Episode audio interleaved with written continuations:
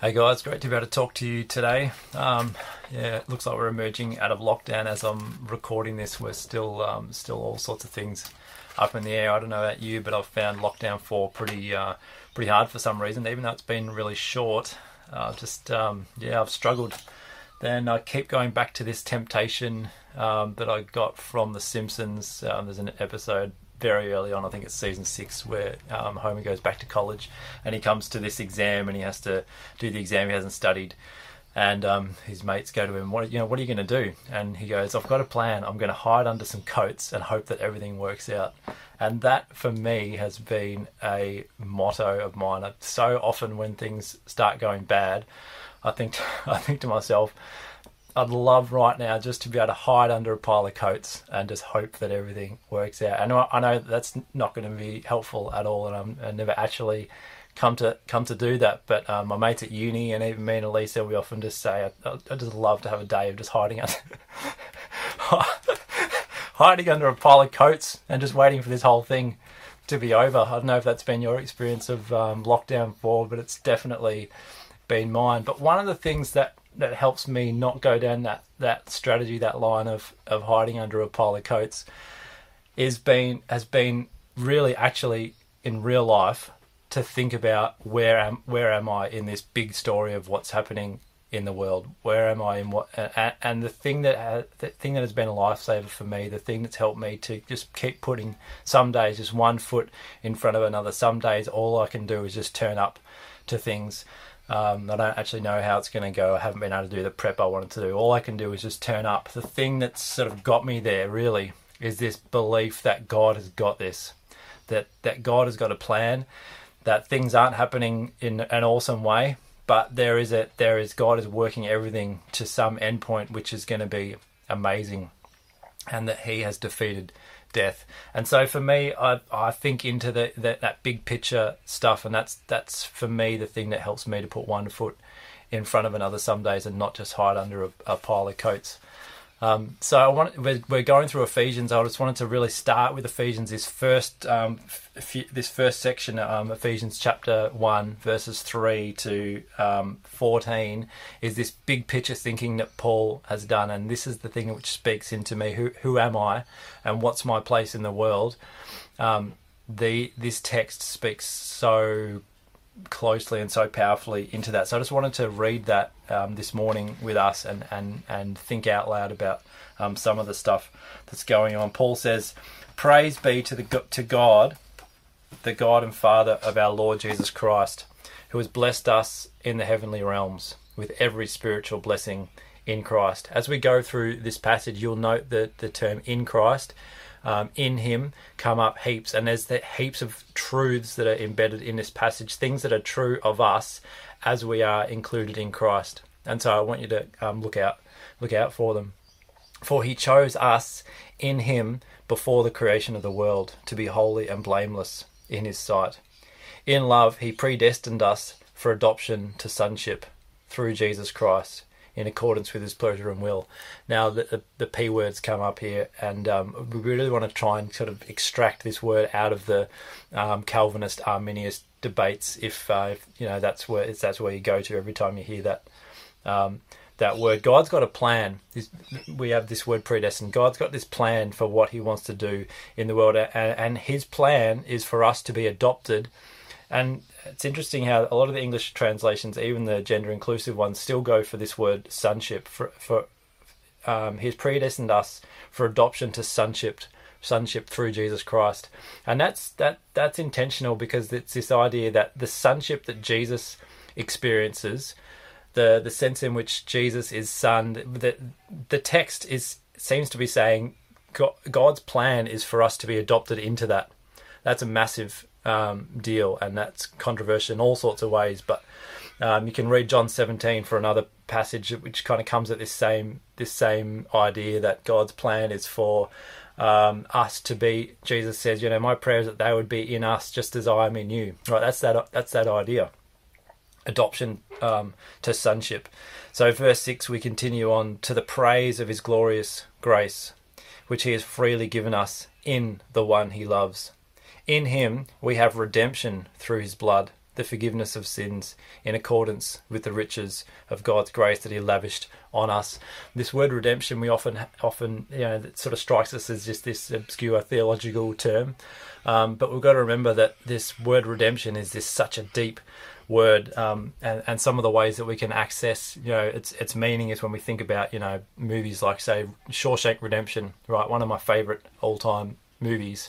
Um, about about a, a, guy who's wrongfully imprisoned in a in a prison called Shawshank, and and it's about him being free, breaking free from from this prison. This is what redemption. This is what this idea of um, redemption is all about. It's actually in the first century. It's a slavery word. It's a word which refers to the the freeing of slaves right? And so this is kind of serious as we think forward to you know some of the stuff that comes later in Ephesians. You know, instructions to households and masters and slaves and stuff.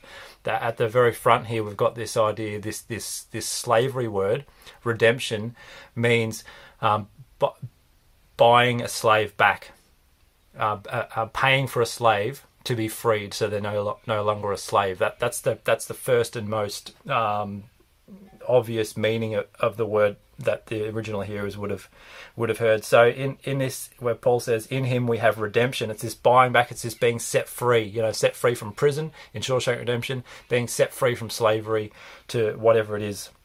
In Him we have redemption through His blood. So it, here already there's this kind of this there's a sense in which it has already been done.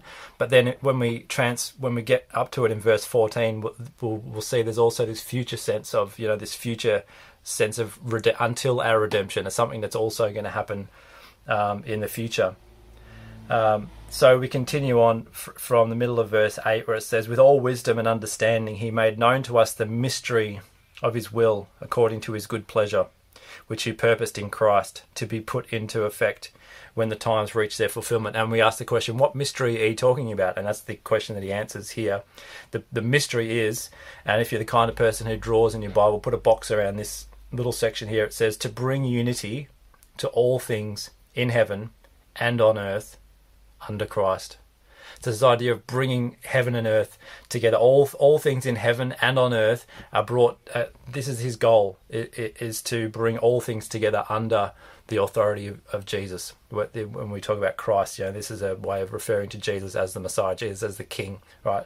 Bring unity to all things under this King, King Jesus.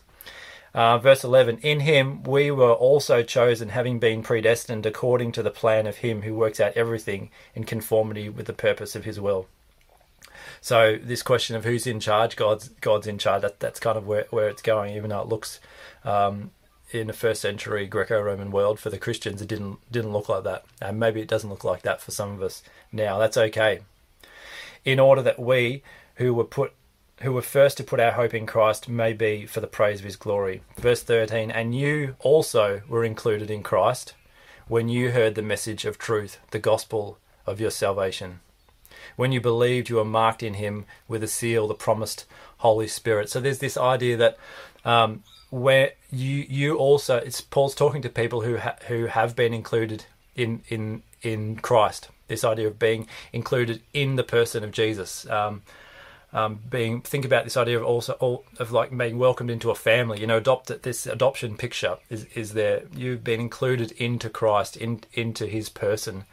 Um, and, and it's from responding to the gospel. And again, that's one of these other sort of theological terms which we can easily sort of you know misunderstand. So there might be some people who are like, you know, what the heck is is the gospel?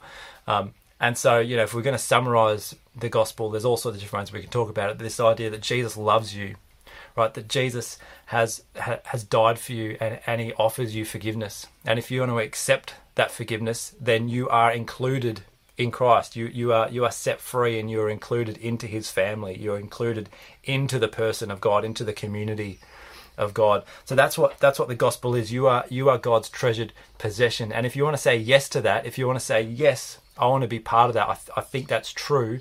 Then God includes you. God wants to include you right now in, into His family. So lots of us have already done that, but some of you might have not have done that before.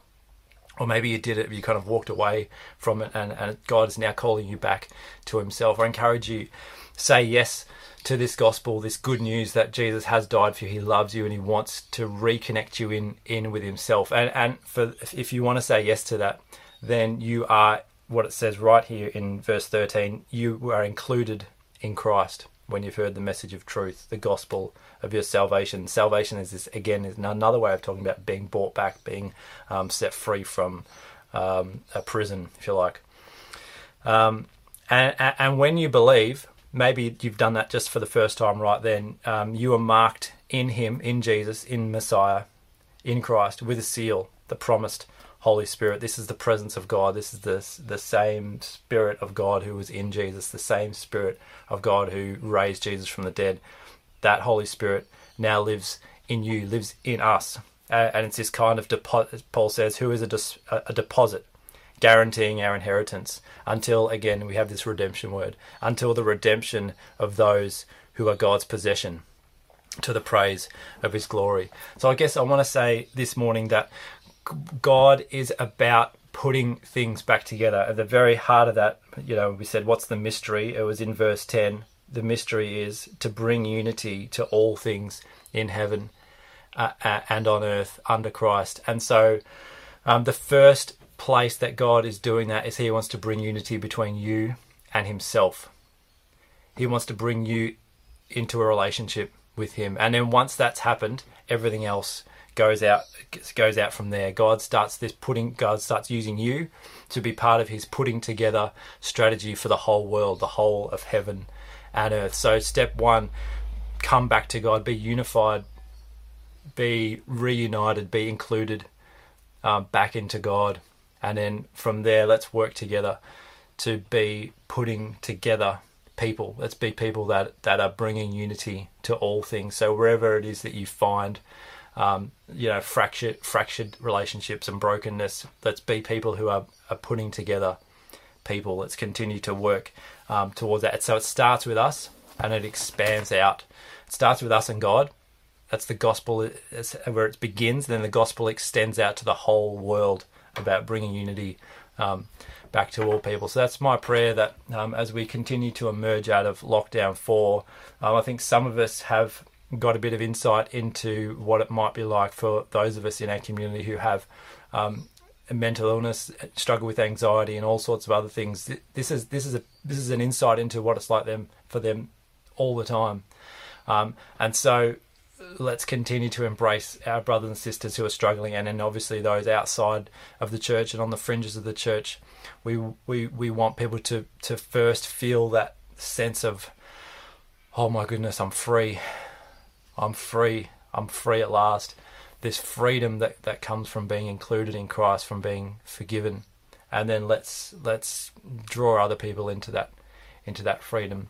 Also, it's this hope, knowing that God has got this, that uh, that we can avoid the pile of coats and we can go out and we can be people that are actually doing stuff, turning up to things um, in the world, being part of God's putting together strategy. So, my prayer for us, let us be putting together people. Let us be unifying people. Go hard, Southern.